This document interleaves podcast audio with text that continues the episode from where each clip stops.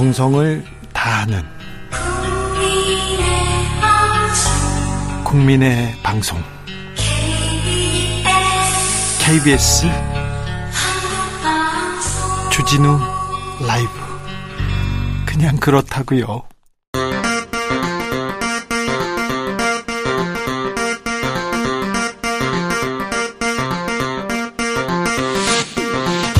주진우 라이브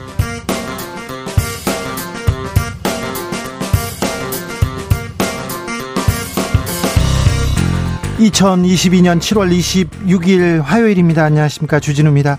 윤석열 대통령이 경찰 집단 반발에 대해서 중대한 국가 기강 문란이라고 경고했습니다.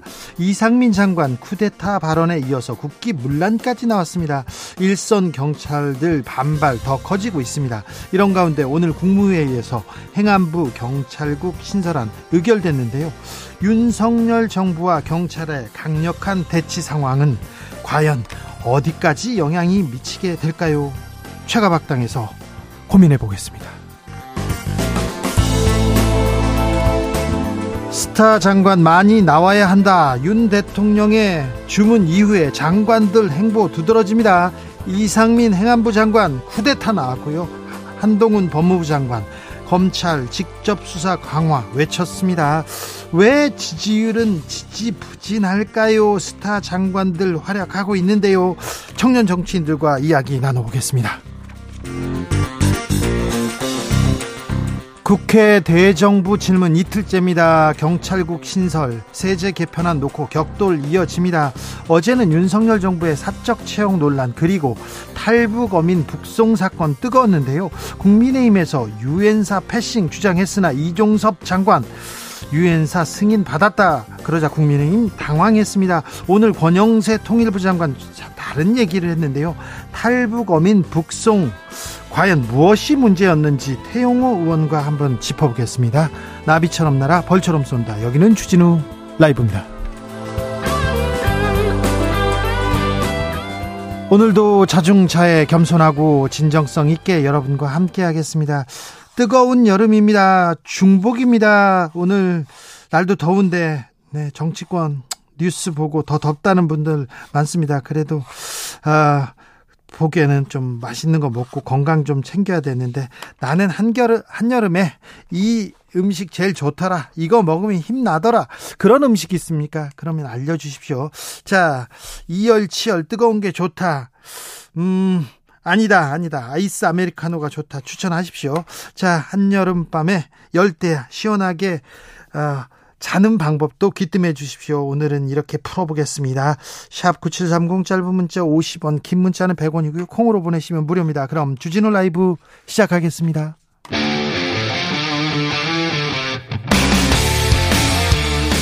탐사보도 외길 인생 20년. 주 기자가 제일 싫어하는 것은? 이 세상에서 비리와 부리가 사라지는 그날까지 오늘도 흔들림 없이 주진우 라이브와 함께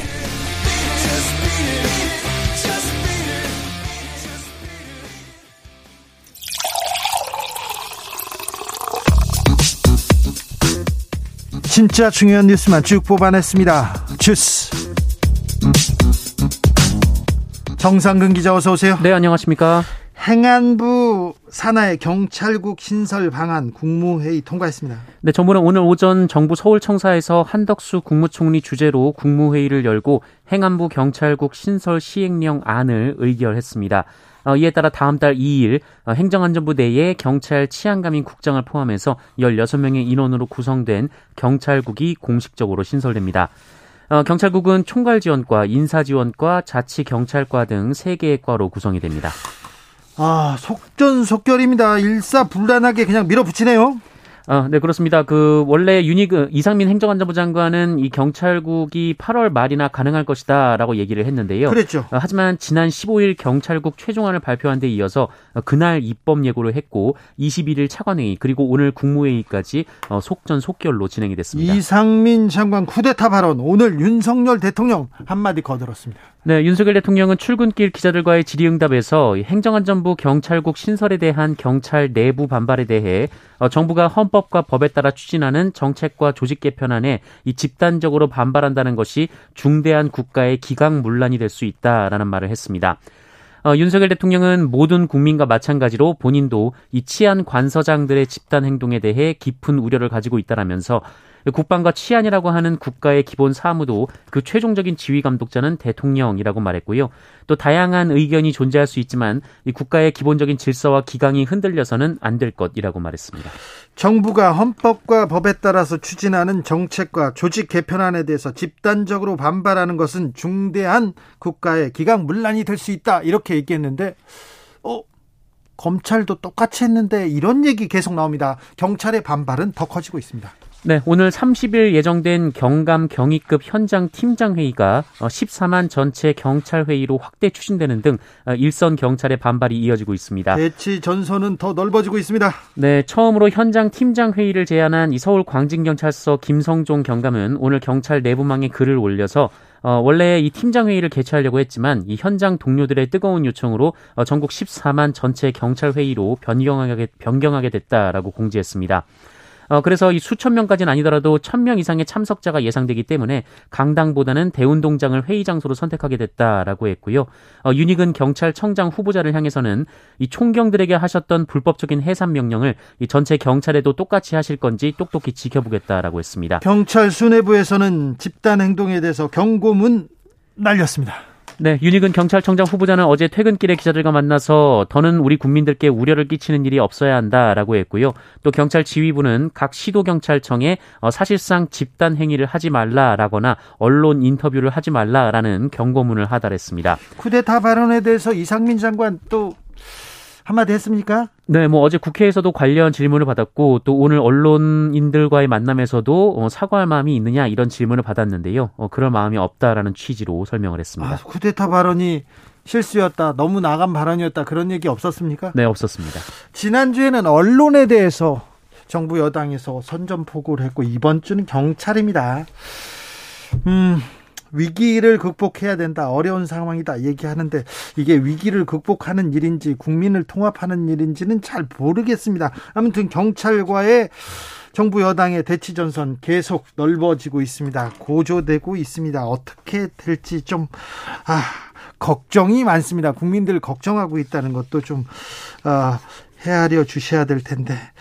음, 이상민 행안부 장관 대우조선해양 하청노조 파업 당시에 경찰 특공대 투입 검토 지시했다고요? 네, 대우조선해양 하청노조 파업 협상이 타결되기 3일 전인 지난 20일 어, 이상민 행정안전부 장관이 경찰 수뇌부 회의를 주재한 자리에서 경찰 특공대 투입을 검토하라 어, 이런 지시를 했다는 증언이 나왔다고 MBC가 보도했습니다. 네?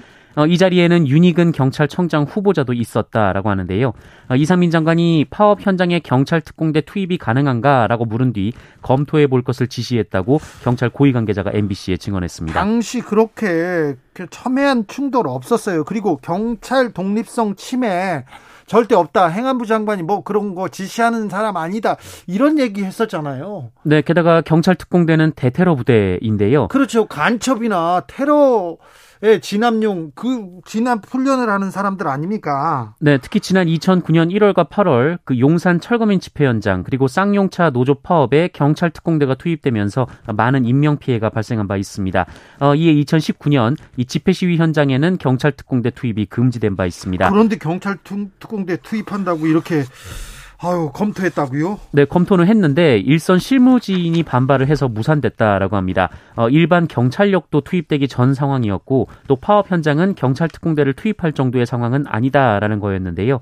어, 일선 경찰 고위급 관계자는 행정안전부가 치안 정책 결정에 어, 실제 영향력을 미치려 하는 것이다라고 비판했다고 합니다. 이상민 장관 어, 해명이 필요한 것 같습니다. 네, 이 상황을 부정하진 않았습니다. 어, 이상민 장관은 기자들과 만난 자리에서 희생을 최소화하기 위해 어떤 방법이 가장 효율적인가 이 브레인스토밍 형식으로 나온 것이다라면서 이 시위 장소가 굉장히 대단히 위험한 장소고 또 경찰 스스로 한 번도 이런 류의 작전을 해본 적이 없다고 이야기했다라고 말했습니다.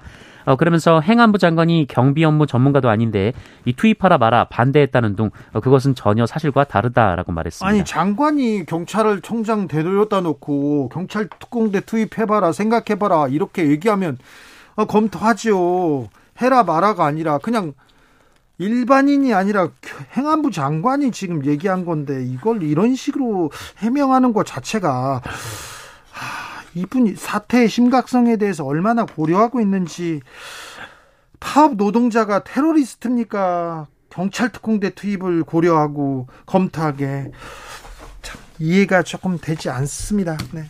오늘은 법무부 업무 보고가 있었습니다.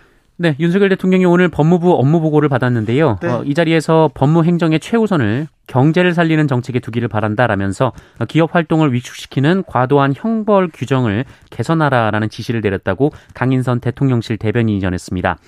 어, 또한 산업 현장의 인력 수요를 뒷받침하기 위한 비자 정책 유연화를 주문을 했다고 하고요. 또 부정부패와 서민 다중 피해 범죄에 대한 엄정한 대응 체계를 구축해 달라라고도 주문했습니다. 아울러 교정시설 수용자 처우 개선, 이 교정 공무원 처우 개선을 병행 추진해 줄 것, 그리고 흉악범죄 및 여성 아동 대상 범죄 예방에도 철저한 대비를 당부하기도 했습니다. 검사 출신 대통령, 검사 출신 법무부 장관, 검찰 수사 대폭 확대하기로 입을 모았습니다. 네, 법무부가 검찰 수사 기능을 대폭 확대해서 중요 범죄 대응 역량을 강화하겠다라고 밝혔습니다. 어, 이에 따라 올 하반기 이 조세 범죄 합수단 등 이 추가 합동 수사단을 신설하기로 했고요. 또 대검찰청 정보관리 담당관실 어, 옛 수사정보 담당관실 기능을 강화하기로 했다라고 합니다. 또 여성 아동 등 사회적 약자를 벌인 사회적 약자를 노린 범죄 대응을 위한 전담 수사부도 설치하기로 했습니다. 검찰의 여성 아동 수사를 이렇게 전담할 수사부도 설치하기로 했다. 검찰의 검찰의 권한 중요 수사만 어떤 중대 범죄만 수사한다. 아니다. 이제 다 할 거다. 이런 또 포부로 이렇게 읽혀집니다. 검사 출신 대통령과 장관의 검찰 드라이브로 보이는데요. 공수처가 가진 권한은 줄이기로 네. 했어요? 우선적 수사권을 공수처가 가지고 있는데요. 어, 이를 폐지하기 위한 법률 개정도 추진하기로 했습니다. 네. 지켜보겠습니다.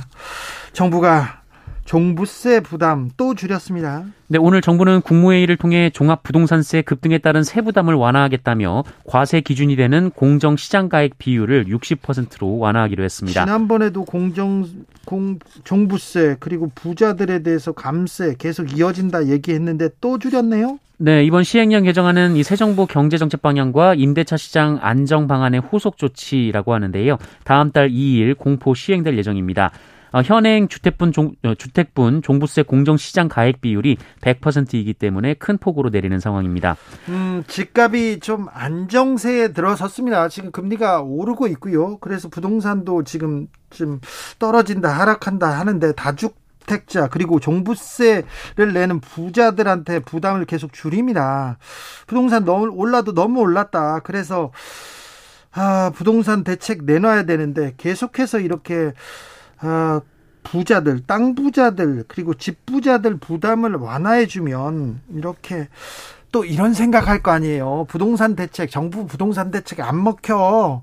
어차피 정권 바뀌면 다 풀어져. 버텨. 이 얘기가 이런 생각 때문에 부동산 계속 지금 오르고 있는데 그런 정서에 또 계속 기름을 붓는 건 아닌가. 이 안정세 집값에 또 불안감을 고, 조성하는 건 아닌가 그런 걱정을 하는 전문가들 굉장히 많습니다. 걱정합니다. 네.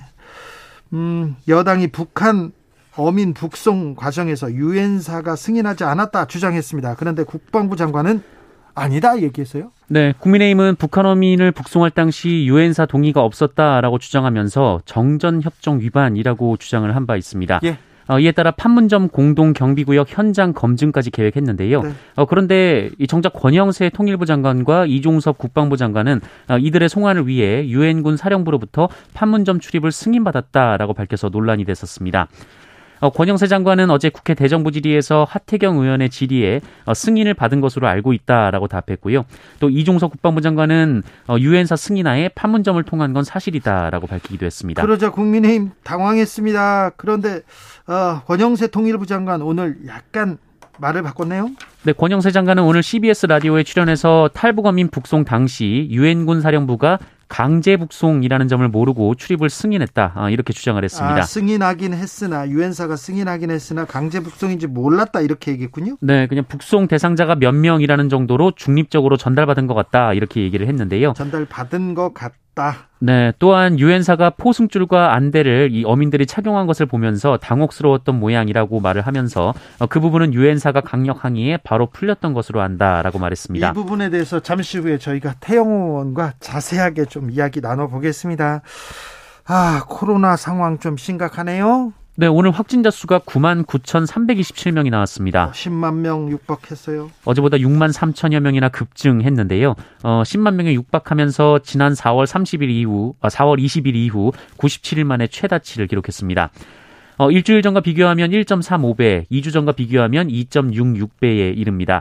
어, 위중증 환자 수는 168명으로 지난 6월 2일 이후 54일 만에 최다치를 기록했고요. 사망자는 직전일과 같은 17명이 나왔습니다. 한편 오미크론 세부 계통 변이인 BA5의 국내 감염 검출률이 우세종화 기준인 50%에 근접했습니다. 한국인의 기대 수명이 몇 살쯤 돼 보이십니까? 83세까지 올라갔다고 합니다. 네, 어, 올해 OECD 보건 통계가 나왔는데요. 어, 이에 따르면 한국 국민의 기대 수명은 83.5년으로 어, 경제협력개발기구 평균인 80.5년보다 3년 더 길었습니다. 네. 회원국 중에서도 상위권에 속했고요. 일본은 어떻게 됩니까? 이 부분 1인데요. 그렇죠. 84.7년이었습니다. 예.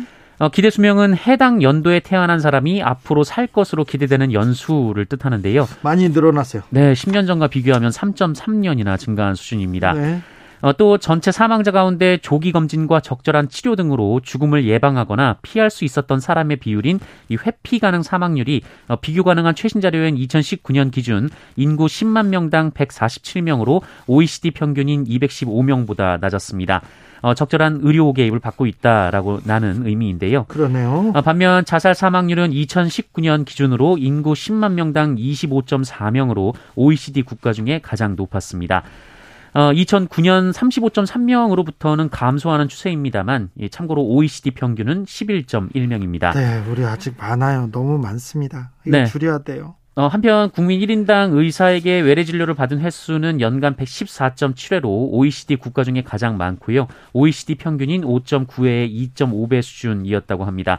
아, 반면 의료 수요 대비 의료진 수는 적은 것으로 나타났습니다. 자, 83세까지 삽니다. 아, 정년이 60세죠? 법적으로. 네. 근데 평균적으로 49세까지 직장에서 일을 한다고 합니다. 네.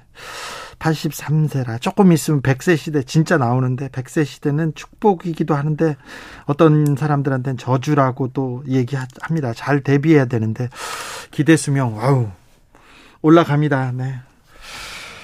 행복하신지 네. 행복해야 되는데 네. 잘 네. 만년을 잘 보내야 되는데 걱정이 되기도 합니다.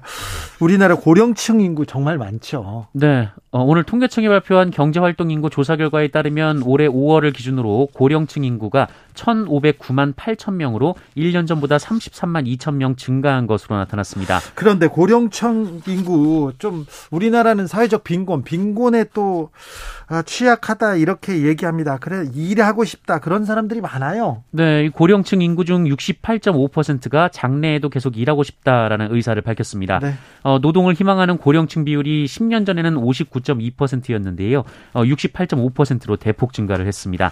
어, 이유는 생활비 때문이라는 응답이 57.1%로 가장 많았습니다. 저 이제 사회생활 처음 시작할 때 한 45세, 50세쯤에는 은퇴하고 또 뭐, 아, 뭐, 만년을 준비하지 않을까 그런 생각을 했는데 불과 뭐 몇 년 만에 이렇게 바뀌었습니다. 100세 시대입니다. 60세, 70세까지 건강하게 열심히 일해야 되는 것 같아요.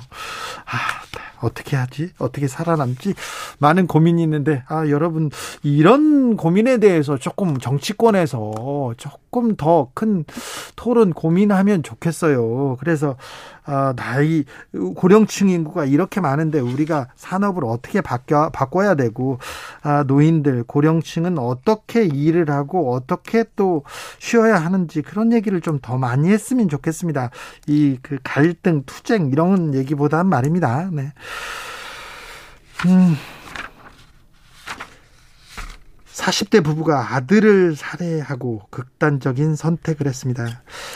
네. 아, 오직 하면 가족을 죽였겠냐. 이거 근데 살인의 한 종류입니다. 끔찍한 살인입니다. 네, 부모가 어린 자녀를 숨지게 한 뒤 스스로 목숨을 끊는 일이 또 벌어졌습니다. 어제 새벽 2시 15분쯤 이 경기도 의정부시의 한 오피스텔에서 40대 부부와 6살 아들이 숨진 채 발견된 건데요. 어, 현장에는 빚이 많아 살기 힘든다라는 그 내용의 유서가 발견됐습니다. 어, 경찰은 부부가 아들을 살해한 뒤 극단적인 선택을 한 것으로 보고 있습니다.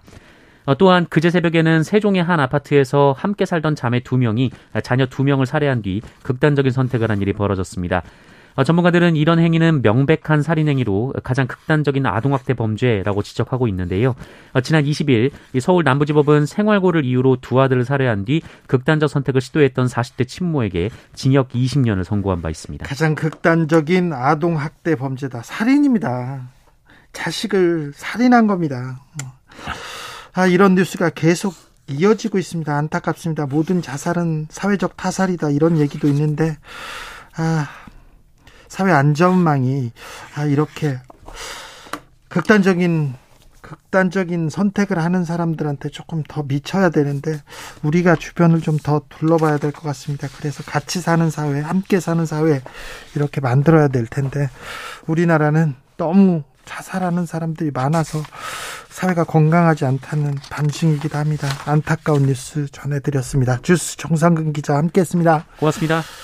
한여름에 이게 제일 시원합니다. 이렇게 있으면 좋습니다. 이 음식이 최고죠. 여러 가지 방법 알려주십니다. 홍승표님, 한여름엔 살얼음 동동 냉면이죠. 냉면 최고입니다. 1404님, 아니요, 오이 냉국 한 사발 최고입니다. 2202님, 주기자님, 전요 시원한 국산 콩국, 콩국물에 국수 말아 먹으면 여름 제일 맛있는 별미인 것 같아요. 오늘도 주라 화이팅 얘기합니다. 아우, 국수. 7554님, 저는요, 역시 복숭아라고 생각합니다. 여름 음식 복숭아. 저희 시아버지께서 농사 지으셔가지고 여름이면 꼭 보내주시는데 너무 맛있게 먹고 있어요. 아버님 감사합니다. 네, 이렇게 하면서 하트를 아버님께 날리고 있습니다. 복숭아 좋죠. 5405. 5476님 문자 먼저 읽을까요?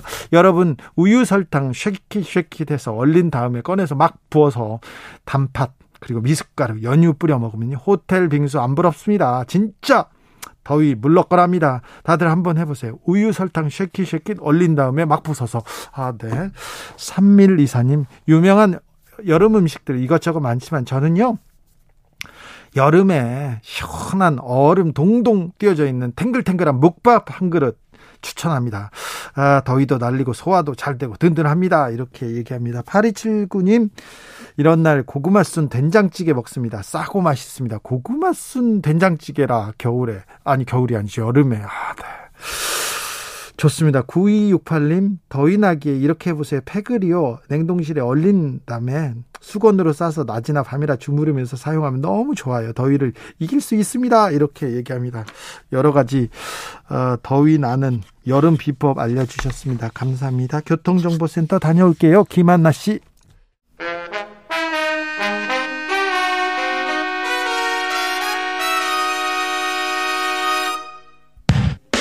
주진우 라이브 돌발 퀴즈. 오늘의 돌발 퀴즈는 주관식으로 준비했습니다. 문제를 잘 듣고 정답을 정확히 적어 보내주세요.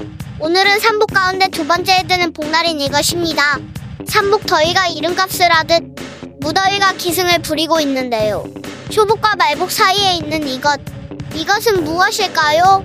샵9730 짧은 문자 50원 긴 문자는 100원입니다.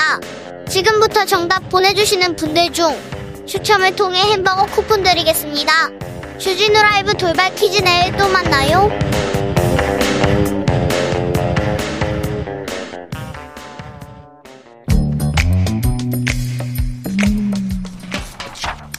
오늘의 정치권 상황 깔끔하게 정리해드립니다. 여당 여당 크로스 최가박과 함께 최가박당 여야 최고의 파트너입니다. 주진우 라이브 공식 여야 대변인 두 분 모셨습니다. 최영두 국민의힘 의원 어서 오세요. 네 안녕하십니까. 박성준 더불어민주당 의원 어서 네, 오세요. 안녕하세요. 덥죠. 네 덥습니다. 고생 많으시죠. 이제 국회가 열렸습니다. 상임위 어디 어디 맡고 계십니까? 저는 사- 산업통상자원 네, 중소벤처기업위원회라는 꽤 긴 이름의 네. 통상산자위라고 음. 하는 예 그걸 맡고 있습니다. 저는 정무위원회고요. 그, 네. 정무위는 이제 보통 이제 금융 관련된 부분인데 이제 정무위를 하게 됐습니다. 두 분 다 이제 경제 민생 챙기는 그런 네, 상임위에서 그렇습니다. 일하게 됐습니다. 네. 아, 뭐 우리 두 의원들은 열심히 일하니까 그런 얘기는 안 하는데 국회의원들이 이제 일 열심히 하는 모습 계속 보여줄 것 같습니다. 음, 자 경찰국 신설 논란 뜨겁네요. 어제 예. 오늘 매우 뜨겁습니다. 어떻게 보고 계십니까? 그 저는 이제 이상민 행안부 장관의 이제 발언도 그렇고 전반적으로 윤석열 정부가 이제 경찰국 신설에 대한 것을 지켜볼 때 좀 과거 퇴행적으로 좀 가고 있는 것 같아요. 왜 그러냐면 이제 경찰청이 왜 생겼느냐 근본적인 취지와 그 본질을 알면 경찰국 신설이라고 하는 것이 있을 수 없는 일인데 왜 이렇게 무리수를 두는지는 모르겠습니다. 우리나라가 이제 87년 민주화 이후에 가장 큰 권력기관이라고 하시는 경찰이 권력의 독립성, 중립성을 위해서 경찰청을 만들었습니다. 그게 91년도인데 과거에는 내, 내무부 안에 있는 치안본부에서 어, 일을 해왔단 말이죠. 그런데 이제 권력에 대한 부분에 너무 치우쳐 있는 거 아니냐. 결국은 경찰도 어, 국민을 위한 경찰로 가야 돼서 그것을 독립성과 중립성을 추구하기 위한 경찰청을 만들었는데 지금 어, 윤석열 정부가 경찰국을 신설한다는 것은 과거에 내무부 산하의 치안본부 그러니까 경 행안부 안에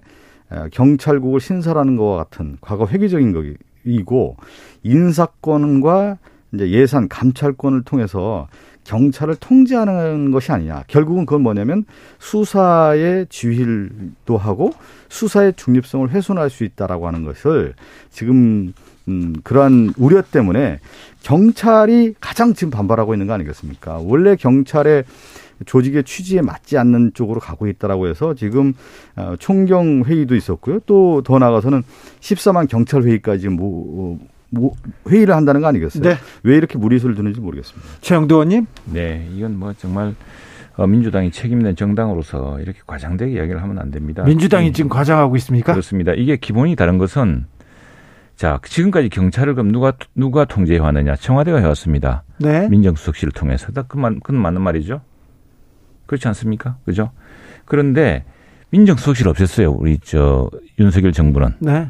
그래서 이제 그리고 이 경찰 행정을 정상화시키는 겁니다. 이제 이렇게 이렇게 되면요. 그동안 우리가 행안이라고 해서 행정안전부지 않습니까? 행안부인데 주로 이제 행정안전부는 중심이 뭐냐면은 자치, 지방 자치하고 행정이 중심이었습니다. 근데 행정안전부가 되면서 이렇게 되면은 이제 경찰도 사실은 굉장히 중요한 축을 하나 담당하게 되는 셈이고 지금 이 요지는 있습니다. 정무 민정수석실이 없어지면서 과거에 청와대 인사안이나 뭐 경찰 인사안 이런 것들이 행정 행안부 장관이 뭐 볼 틈도 없이 바로 치안 비서관하고 뭐 그다음에 민정수석하고 대통령한테 대충 하고 심지어는 솔직히 말씀드리면은 문고리 다 했습니다 경찰 인사를 그래서 경찰이 참 그렇게 권력이 약하게 됐던 건데 이제는 그걸 투명하게 네. 투명하게 경찰들이 와서 직접 경찰국이 전부 경찰들이 와서 하는 조직입니다.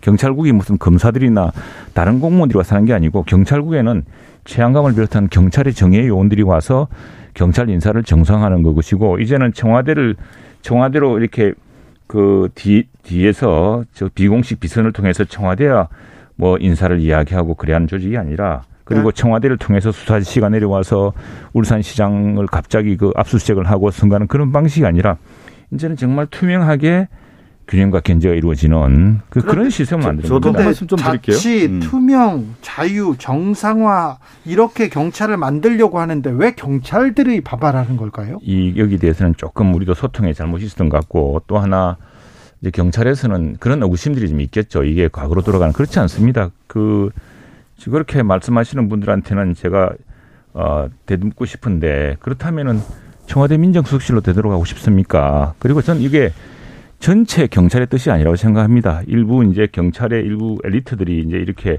검찰과의 경쟁, 검경 수사 분리 과정에서 빚은 앙금 같은 게 남았다 생각하는데 자 청와대 통제를 받으면 독립이 지켜지고 행안부 통제를 받으면 독립이 훼손되는가 이건 앞뒤가 안 맞지 않은 주장이고요. 프랑스와 독일도 내무부에서 경찰 인사와 예산 치안 정책을 관장합니다. 그러니까 지금 좀 이제 여당 국민의힘의 그리고 대통령의 민족 통제라는 얘기를 하는데 지금 얘기 얘기를 좀 잘 봐야 돼요. 경찰청이라고 하는 것은 결국은 외청을 만들어서 외청이라고 하는 건 뭐냐면 민주주의의 가장 기본을린 견제와 균형에 원리에서 청을 하나 만들어서 견제와 균형을 하겠다라는 거고요. 또 네. 하나는 중립성이라고 하는 것은 결국은 권력자를 위한 경찰이 아니라 국민을 위한 경찰이라고 하는 민족 중립성을 만드는 겁니다. 그런데 더 나아가서 이제 이렇게 되는 것이죠. 경찰의 민족 통제 방안을 위해서는 어, 뭐를 해야 되냐면 이제 경찰청을 만들었기 때문에 좀 더 구체적으로 통제 방안을 만들려면은 여야가 협의를 통해서 형사사법체계 특별위원회를 하자는 거 아니겠어요? 그래서 그 그동안에 내왔던 내용 중에 하나가 뭐냐면 자치경찰제가 계속 나왔잖아요. 네. 그 중에 하나도 이제 민족 통제 방안인 겁니다. 원하면 경찰에 집중하는 문제를 분권화 분산한다라는 게 자치경찰제 방안이 하나가 있는 거고 또 하나는 경찰의 인사가 문제가 있다면 인사의 중립성과 독립성을 확보하기 위한 방안도 논의를 하자. 그 얘기도 나왔던 거고요. 또 하나는 한국형 FBI라든가 이런 제도적인 기반을 통해서 여야가 형사사법체계위원회를 만들어서 민족 통제 방안을 만드는 되는 겁니다. 그런데 지금 이거는 뭐냐면 이러한 진전된 논의가 아니라 그냥 행안부 안에 있는 경찰국을 신설하겠다라는 거예요. 신설을 해서 그냥 통제하겠다는 거예요. 민족 통제가 아니라 그냥 통제, 권력자의 통제 방안으로 가겠다고 하니까 야당도 반대하고 여- 여론도 반대하고 있고 가장 중요한 경찰에서 지금 반발을 하고 있는 거 아니겠습니까? 왜 반발하는지를 본질적인 내용을 보지 않고 그 반발했다는 거 가지고만 지금 문제 삼고 있으니까 오히려 저는 이렇게 얘기를 드리고 싶어요. 어, 이, 이, 이상민 행안부 장관이 경찰의 이런 움직임에 대해서 쿠데타라는 용어까지 썼는데 오히려 지금 행안부가 경찰국 신설 졸속 추진하는 것 자체가 행정의 문란을 일으키는 거예요. 이거를 왜 받아들이지 않습니까? 예. 이게 이제 공백이 생긴 겁니다. 그것이 민정수석실의 폐지 때문인데 좀 전에 우리가 왜 91년에 왜 경, 치안본부를 해체하고 경찰청을 세웠냐 그러면 그 당시에 이제 박종철 네. 고문처 사건과 그 정말 권위주의 정권 시절에 엄혹한 일들이 많지 않았습니까? 네, 그래서 이제 그걸 탄압도 만들고 하고. 했고 그래서 지금 이게 모든 정부 조직법과 경찰청법, 경찰 공무원법에 따라서 지금 정상화하고 있는 겁니다. 이전에는 이런 법 체계가 무시됐던 겁니다. 그냥 경찰은 경찰은 청와대 정무 민정수석실을 통해서 네. 쫙 이렇게 인사가 다 이루어지고 인사안이 올라가면은 가고 거기서 또 뭐 여러 가지 뭐 배려에 따라서 또 사실 문고리들도 개입하고 이랬던 것은 다른 사람은 다 아는 이야기입니다. 그래서 이게 민정수석실이 없어지니 갑자기 이제 그러면 누가 그러면 인사를 할 것이냐. 네. 그 인사 투명을 어떻게 할 것이냐. 이제 경찰위원회를 말씀하시는데 경찰위원회가 지난 저 몇 년 동안 지난 수- 십수년 동안 2,400건을 다루는데 그 중에 기각된 건세 건밖에 없었습니다. 그게 뭐냐면 전부 이게 고무도장처럼 돼가고 있는 거예요. 그래서 실질적으로 경찰국도 다른 사람이 아닌 경찰 치안관과 경찰의 정예 인력들이 와서 경찰 인사를 이제 투명 공정하게 관리하는 겁니다. 최영도 의원님 하나 네. 물어볼게요. 그 사실 근데 음, 경찰국 신설 그래서 경찰들을 이렇게 좀 투명하게 자치적으로 이렇게 정상화시킨다 이렇게 했는데 네. 너무 조금 큰 논란으로 만든 거 조금 그래서 좀, 조금 좀 그건 좀 아쉽죠. 어, 그건 좀 서두르고 소통이 조금 그렇죠. 너무 거친 좀, 말 이런 네, 건좀 이런 건 있는데 네. 그런데 그 자체가 이게 아마도 첫 정부로서는 이런 이런 뜻밖의 사태에 대해서 좀 당황했을 테고 또 하나 좀 이 문제는 사실 아니. 힘으로 치면은 거대 야당이 더 세고 경찰이 14만 병력 아닙니까? 근데 이 원칙은 지- 원칙대로 지키자 이렇게 뭐 이렇게 하게 할게요. 자 그렇게 합시다. 자 우리가 지금 외청이 있고 정부 부처가 있는 데 여러 군데 있습니다. 국세청이 있죠. 네. 예, 국세청, 기재부가 아닙니까? 기재부 세제실이 있습니다. 검찰청이 있죠. 법무부가 있죠. 법무부에 검찰국이 있습니다. 경찰 경찰청이 있죠. 네. 경찰국이 있는 겁니다. 이제 행안부에. 그래서 그리고 지금 경찰 공무원법 7조에 보면은요. 7조 1항에는 총경 이상 경찰 공무원은 경찰청장이 추천을 받아서 행정안전부 장관의 제청으로 국무총리를 거쳐서 대통령이 임명하도록 되어 있습니다. 네. 근데 이 과정이 그동안 생략됐던 거예요. 사실은 무시당했던 건데 민정수실이 없어지니까 이게 이걸 위해서 행정안전부가 이제 제대로 된 인사관리 그래서 실제로 그 일반 일선 경찰, 경찰대학 출신이 아닌 일선 경찰들을 경무관에 얼마를 더 임용할 것이냐 그런 균형과 이런 이런 것들을 제대로 살피기 위해서 경찰 출신들로 경찰 인사를 정통하게 투명 균형 있게 관리할 사람들을 조직을 만든 아니, 겁니다. 이제 이렇게 꼭 말씀드리고 싶어요. 그 당시 이제 87년 민주화 더불어서 박종철 어, 치사 사건이 있었을 때 경찰에 문제가 있기 때문에 91년 경찰법 제정에 의해서 경찰청을 만든 거 아니겠습니까? 그러면 윤석열 정부가 경찰국이 필요하다고 하면은 전공법을 써야 되는 거예요. 왜 이것이 필요한지 국민에게 설득하고 공청회도 열고 여론의 민심도 듣고 그 과정에 수기민주주의라는 게 필요한 거 아니겠어요? 그 과정에서 이렇게 필요하다라고 하는 것을 논리를 만들어서 국민을 설득해야죠. 그런 과정이 하나도 없었고 일단은요. 또 하나는 뭐냐면 꼼수예요. 이 경찰국 신설안 같은 경우는 국회 법령 개정을 해야 되죠. 왜 그러냐면 여야라고 하는 것이 지금 여당 의원 아니겠습니까? 그러면 여야가 만나서 행안위에서 충분한 논의를 하고 그다음에 법사위 통과하고 국회 본회의를 통과해서 이 신설안에 대한 것을 국민의 입법기관인 국회에서 만들어야죠. 왜 시행령으로 해가지고 꼼수를 써서 바꿔가지고 경찰국 신설하려고 합니까? 이거 자체가 편법을 쓰고 있다라는 거예요. 왜 공정과 상식에 맞지 않다라는 거예요. 아니 이게 저 의원님 이게 다 정부조직법 7조, 경찰법 14조, 28조, 경찰공무법 7조에 다 근거 규정이 있습니다. 아니, 그런데 이렇게 그 근거한 사안을 그냥 그렇지, 지금 그러니까 그래서 이렇게 문제가 되는 거 아니겠습니까? 이제 우리 박 의원님 말씀처럼 네.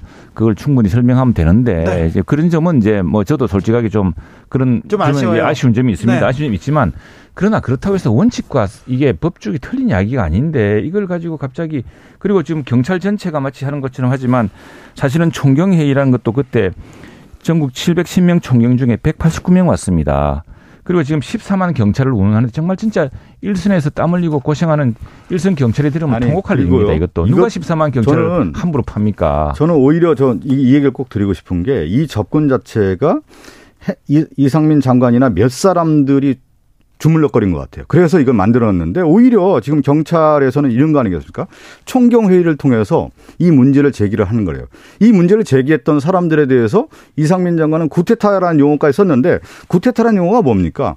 비성장적 방법, 그 다음에 무력에 의한 권력 찬탈을 쿠데타라고 하는 거고 여기에는 주도 세력이 모의를 하는 건데 여기는 모의가 아니잖아요. 네. 공개 회의를 통해서 문제 제기를 한 사람들에 대해서 이 민주주의의 기본 원리 아닙니까? 이거에 대해서 아니, 저는 잠깐만 요즘은 내좀 네. 설명해 이건 사실은 쿠데타적이냐 아니냐 문제는 변론의 문제지만 사실 국가 시스템 상 상 심각한 문제가 있습니다. 이 경찰은 우리가 총을 권총을 주고 제복을 제복을 준 국민들이 부여했습니다. 그래서 존경도 부여하고 이 조직들은 어느 지역에 치안 담당 지역이 있습니다.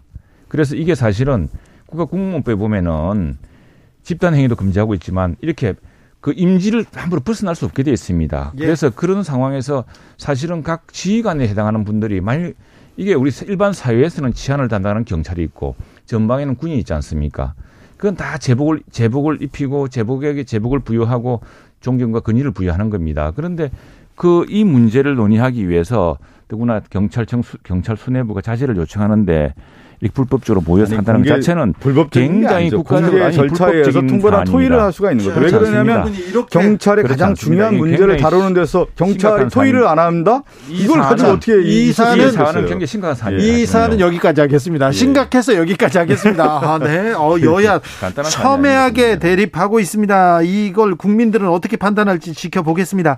또 이상민 장관 스타 장관으로 태어났어요. 또 한 명의 스타 장관이 있습니다. 한 한동훈 법무부 장관 어제 대정부 질문 나왔는데 보셨어요? 네, 봤습니다. 어떻게 보셨습니까? 일단은 제가 그 박범계 의원과 이제 한동훈 장관 그 대정부 질의하는 걸 보고 나오는 길에 저 최영두 의원님을 만났어요. 아, 의원이요. 거기서 예. 저하고 또 소통이 되니까. 그렇죠. 제가 최영두 의원님한테 그 얘기했어요. 한동훈 장관의 법무부 장관이 위상이라고 하는 게 무게가 있다. 네. 그 무게에 맞게 나는 답변을 했으면 좋겠다. 그냥 한 말꼬리 잡고 그냥 의원이 얘기하는 거 가지고 말장난 하듯이 답변하는 것이 법무부 장관의 무게에 맞지 않다. 그 유상에 맞지 않다. 이렇게 말씀을 드렸고요. 가장 큰 핵심 중에 하나가 뭐냐면 법무부의 인사정보관리단 설치 문제 아니겠어요? 그 문제를 가지고 이제 얘기를 한 건데. 네. 우리 최영두 의원님, 대통령은 인사를 하는 겁니다. 자기의 권한을 가지고 인사를 하는데 인사는 누가 하죠?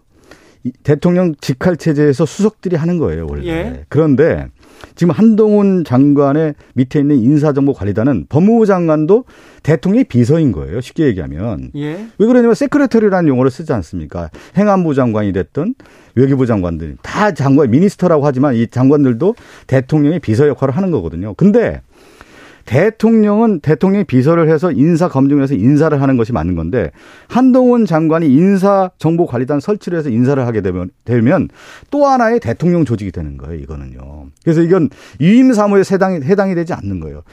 정부의 조직이라든가 국가 운영의 원리에 맞지 않는 겁니다. 왜 법무부 장관 안에 있는 인사정보관리단이 행안부 장관을 인사검증하고 다른 장관을 인사검증하는 것이 맞지 않다. 이거는 대통령실에 있는 수석실에서 인사검증을 통해서 자료를 제출하는 것은 대통령 직할체제이기 때문에 맞는 건데 네. 이거를 법무부 장관 설치하에서 했다라고 하는 것 자체는 굉장히 큰 문제인 거예요. 이거를 왜 법적인 문제를 떠나서 상식적인 문제인 거예요. 이거는 굉장히 중대한 문제를 어제 한동훈 장관 이 문제는 위임 사무이기 때문에 문제가 없다 이렇게 발하는 걸 보고 아이 이 정부 조직과 국가 운영의 원리를 제대로 모르고 있는 거 아니냐 이런 생각이 좀 들었습니다. 최영도 의원님 어제 뭐 어제 객관적으로 많은 저 댓글도 보더라도 이런 평가는 전현직 법무부 장관의 논쟁에서 현직 법무부 장관이 우세해 보였다는 것이 일반적인 관측입니다. 이런 거였어요. 근데 법무부 인사정보관리단에 대해서 이제 박봉계 전 장관 현 이제 의원이 어, 추궁을 했습니다. 법적 근거가 없다 지적했죠. 그래서 이제 한 장관이 이제 법제적 판단으로 적법 선정받았다 이렇게 이야기했습니다. 그런데 근데 지금 만일 저 박봉계 전 장관이죠 의원님께서 근무하셨던 민정수석실은 그러면 어떤 근거로 인사 명부 전부를 대놓고 검증하셨습니까? 이 일이 잘못이면 과거 정부 민정수석 인사검증 업무가 전부 모두 위법이라고 반박했습니다. 그러니까 뭐냐니까 이게 즉 과거에 청와대 시절 문재인 대통령 청와대 시절에서는 전부 민정수석실 하던 업무를 지금 민정수석실이 없어지니까 그 업무를 그 인사핵심처 그다음에 법무부 법무부도 법무부 합동 정부 합동 인사정보 관리단이죠. 거기 하고 그다음에 대통령실이 이제 나누어져서 이제 다 투명하게 하는 겁니다. 그런데 그걸 지금 자꾸 저 민주당 일각에서는 아니 그러면 한동훈 장관이 인사를 다 해부르냐? 어제 한동훈 장관이 누차 강조했지만 자기는 대통령이 이 사람을 임명하려고 하는데 검증해보라는 사람들만 검증하는 거죠. 자기는 중간에서 일체 보고를 받지도 않고 보고받을 수도 없게 돼 있다고 했습니다. 그런데 자꾸 이제 이게 뭐 한동훈 장관이 뭐 왕중왕이다 뭐 이렇게 자꾸 이야기를 하니 그것도 참 같은 말도 계속 되풀이하면 참 지겹고 또 좀 실없지 않습니까? 지금 어제 보니까 그 아니 그러니까 그, 그 이야기를 하다가 상식적인 다 반박만 당했어요. 당연히 대통령은 대통령에 필요한 인사를 대통령 수석실에서 인사를 하는 것이 당연히 맞는 것이죠. 검증을 하는 것이 맞는 거고 정보 보고하는 것이 맞는 것이죠. 그거는 당연한 거고 그런데 그거를 법무부 장관 산하에서 두는 것은 인사의 기본 원리 맞지 않다는 네, 거예요. 미국에 미국 FBI는 법무부 산하에 있고요. FBI에서 인사 검증 다 하고 200개 되는 되는 그런 인사 항목 그게 무슨 리스트 이름이 있던데 그거 가지고 법무부가 다 검증합니다. 그거 이제 그걸 보고를 이제 백악관이 받게 되고 그 보고를 근거로 이제 의회 아니, 그러니까 제, 제 얘기는 거고요. 의, 의원님 예, 예. 대통령 산하 연방 수사가 인사 검증을 했다고 하면 그렇게 가는 게 맞는 건데 예.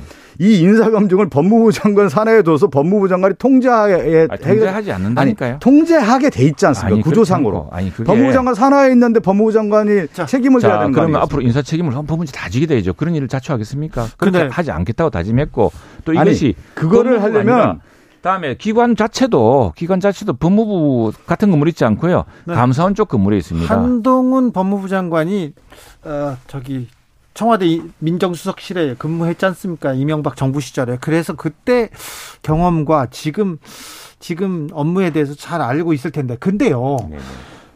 법무부에서 인사 검증을 한다.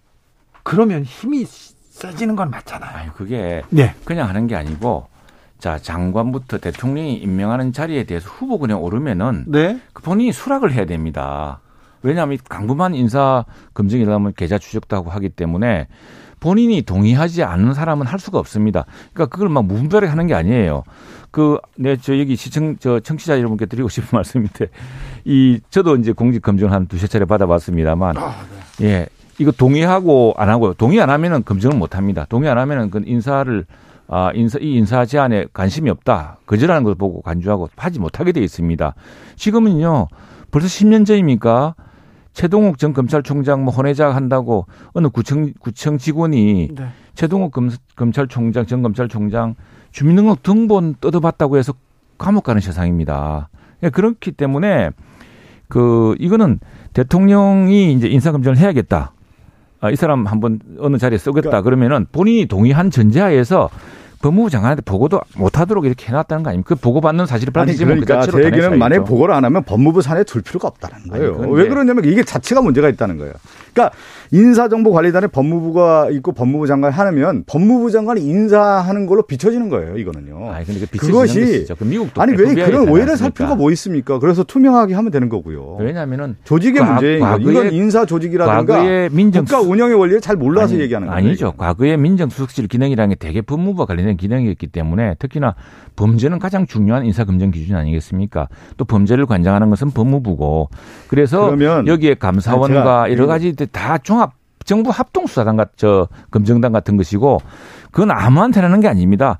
정부가 주요 공직을 제안했고 그 공직 제안을 수락하면서 내가 네. 검증 동의를 한 사람만 하는 겁니다. 아니 지금 그 아니 이, 이런 문제가 벌써 나오는 게 법무부 장관이 검찰총장 없는데도 인사 다 하지 않습니까? 지금 그런 문제들이 불거지는 거예요. 이거는 뭐냐면 네. 권력의 쏠림과 권력의 무게 중심이 이렇게 가버리는 거예요. 알겠습니다. 이게 이걸 왜 이렇게 그 자초하는지 박범계 모르겠어요. 장관한테도 안 물었습니까? 장관님, 의원님이 장관이실 때도 검찰총장 완전 패싱하고 인사하지 않았느냐고 했듯이 자 여기까지 예, 가볼까요? 아 뜨겁네요. 그렇게, 그렇게 하지 않았습니까? 아유 예. 두, 두 번째 이슈도 뜨거웠습니다. 세 번째 이슈로 넘어가겠습니다. 민주당은 이제 컷오프까지 이틀 남았습니까? 예, 이틀 네. 남았죠. 자 당 대표 뭐 선거 잘 돼가고 있습니까? 잘, 잘 되고 있고요. 지금 네. 보면은 이제 어, 민주당 전당대회에 대한 관심이 더 높아지는 것 같아요. 지금 흥행이 좀 되고 있다는 생각이 좀 드는 흥행이 게 되고 예, 있습니까? 되고 있어요. 왜 그러냐면 워낙 많은 분들이 네. 출마를 해가지고 당 대표는 8명이 출마했고 최고위는 17명이 지금 출마해서 예. 컷오프가 도대체 어떻게 될 거냐에 대한 부터 이제 관심이 있는데 아무도 몰라요. 누구도 몰라요. 아, 그렇지는 않습니다. 왜 그러냐면 전당대회에 가장 관심은 누가 있냐면 국민도 있겠지만 네. 당원 중심이지 않습니까? 예, 예. 당원들이 그래도 뜨거워져야만 전당대회에 있고 그 다음에 거기에서 그 인물들이 민주당을 차기 지도부가 이렇게 끌고 갈 수 있겠구나. 예. 새로운 리더십이 되겠구나라고 하는 변화의 목소리를 듣는 거 아니겠습니까? 그런 과정이 있기 때문에 상당히 관심이 있고 민주당 안에서는 상당히 흥행이 되고 있다라는 거죠. 제가 어제 제가 이제 지역구가 중구 성동구 을인데 네. 어 이제 8월 28일 날 전당대회 하기 전에 이제 지역 위원회를 다시 대의원을 이제 해야 됩니다. 전당대회 준비하기 위해서. 어제 네. 그래 전당대회 대의원 대회를 어제 했거든요. 일단 대의원들 관심 선거가 상당히 높고 네. 또 여기에 오시는 이제 최고위원 출마자라든가 당 대표 출마자들이 이제 와서 당 대표는 못 오는 분들 같은 경우는 이제 대행을 해서 보내서 이제 오게 인사말도 하게 되거든요. 네. 그만큼 뜨겁다라는 거예요. 그래서 그래요? 관심도가 높고 한 말씀 말씀만 할 때마다 아 이게 민주당이 전당대회를 위해서 이렇게 열심히 준비하고 있구나. 저는 이제 느껴집니다. 참 민주당의 그 현상을 보고 또는 우리 당에서는 똑같은 이야기를 하고 있는데 이 참 의회 민주주의를 비춰보자면 굉장히 좀 위험하기도 하고 그래요? 걱정스럽습니다. 왜냐하면은 의회 민주주의를 택하고 있는 미국이라든가 이런 유럽의 국가들을 보면은 이렇게 당 대표 체제로 가는 나라가 없습니다. 이건 어떻게 보자면 좀 근위주의적 정권들 네. 또는 심하게 말하면 공산당식 이런 나라들이 그렇지. 왜냐하면은 여기는 국민들이 뽑는 국민들이 국회에 일하라고 국회의원을 뽑아줬습니다. 그래서 원내 정당이 있죠. 과거에는 우리가 원내 총무라 그랬어요. 그때 뭐 예. 제왕적 총재가 있던 시절 그리고 총재 예, 총무 그리고 이랬죠. 그리고 사실 대통령이 또 당 총재기도 하고 해서 그렇기도 하고 했습니다. 그러나 지금 우리가 어느 시대부터 국회도 많이 협치로 가고 하면서 이제 원내 대표를 해서 원내 정당으로 가기로 했거든요. 그래서 저 지금 뭐 모든 그 원내 정당의 민주당도 그렇고 우리 당도 그렇고 모든 회의의 중심이 국회 내에서 이루어지고 있습니다. 근데 그런데 이게 또 옥상옥 같은 당 대표 체제를 만들겠다는 것인데 그것도 불행하게도 지난 대선 그리고 지방선거에 대패를 불렀던 그분이 또 당대표를 해서 하겠다고 하니까 민주당 내에서도 얼마나 걱정이 많습니까? 그래서 지금 이렇게 되는데 이건 옥상옥이고요. 네, 근데 미국 대통령, 미국도 강력한 대통령제 국가지만 미국은 당 대표라는 게 없습니다. 네. 대통령과 그다음에 어, 다수당의 어떤 국, 어, 하원 의장 그리고 또, 또 소수당은 소수당 대표 이렇게 해서 원내 정당이 이루어지고 그러면 전국위원회 RNC 같은 DNC가 전국위원회에서는 대통령 선거 뽑을 때 대통령 선거를 관리를 해주는 정도지 우리- 이렇게 의회 민주주의를 자칫하면은 지금 국회가 본격적으로 할 시기에 이제 그래서 저희도 저도 걱정되는 것이 우리 당이 만일 전당대를 할 경우에는 이거 정말 여, 여당으로서는 블랙홀에 빠지는 거거든요. 네. 권력 당권 싸움에. 그러니까 미국과 이제 우리나라 이제 차이였는데 우리나라 정당은 이제 약간 또 독일 영향도 받은 거거든요. 이제 미국 이제 아니 그렇습니다. 캠페인 예. 정당에 독일식을 받았다는 건 뭐냐면 진성당원 중심으로 하는 건데 왜 진성당원이 우리나라 생겼냐면 우리나라는 권위주의 정부 군사 정부에서 당원들이 실질적으로 민주화 운동을 한 거예요. 그래서 그 국제 정부에서 싸울 수 있는 대의원이나 당원을 확보해야만 실질적인 리더십 확보되고 거기에 대한 어떤 대립각을 세워서 그 당원으로서 활동을 할 수가 있는 역할들이 있었기 때문에 우리나라가 민주화 과정에서의 어떤 진성당원이 필요했던 과정이 있었단 말이에요. 그러면서 당대표를 뽑았다라는 것을 인정해야 되는 거고, 진성당원 같은 경우는 독일식으로 이제 돈을 내면서 실제 활동하는 거고, 미국 같은 경우는 캠페인 정당이거든요, 사실은요. 그렇기 때문에 단순하게 의회 민주주의라고 해서 미국하고 우리나라를 비교할 필요는 없다. 그래서 네. 우리나라는 독특한 민주주의 역사 과정에서 진성당원이 필요했던 겁니다. 이게. 아니 그래서 예. 민주당은 최근에 국민 여론조사를 확 높였습니까? 그건 뭐냐면은 이재명 후보한테 유리한 방향으로 바꾸고 있는 거죠. 그리고 미국 정당도 코커스라는 것은 당원들이 참여- 참여하는 겁니다. 그리고 독일의 경우는 원내 정당과 이 원내 정당을 구분할 필요는 없는 것이 네. 내각제이기 때문에 원내 다수당이 연정을 구성해서 바로 미국과. 독일을 넘나들어서 여기서 마무리하겠습니다. 최영두 박성준 제발 좀 옥상옥 안 했으면 두분 좋겠습니다. 감사합니다. 네, 감사합니다. 인사 인사. 네.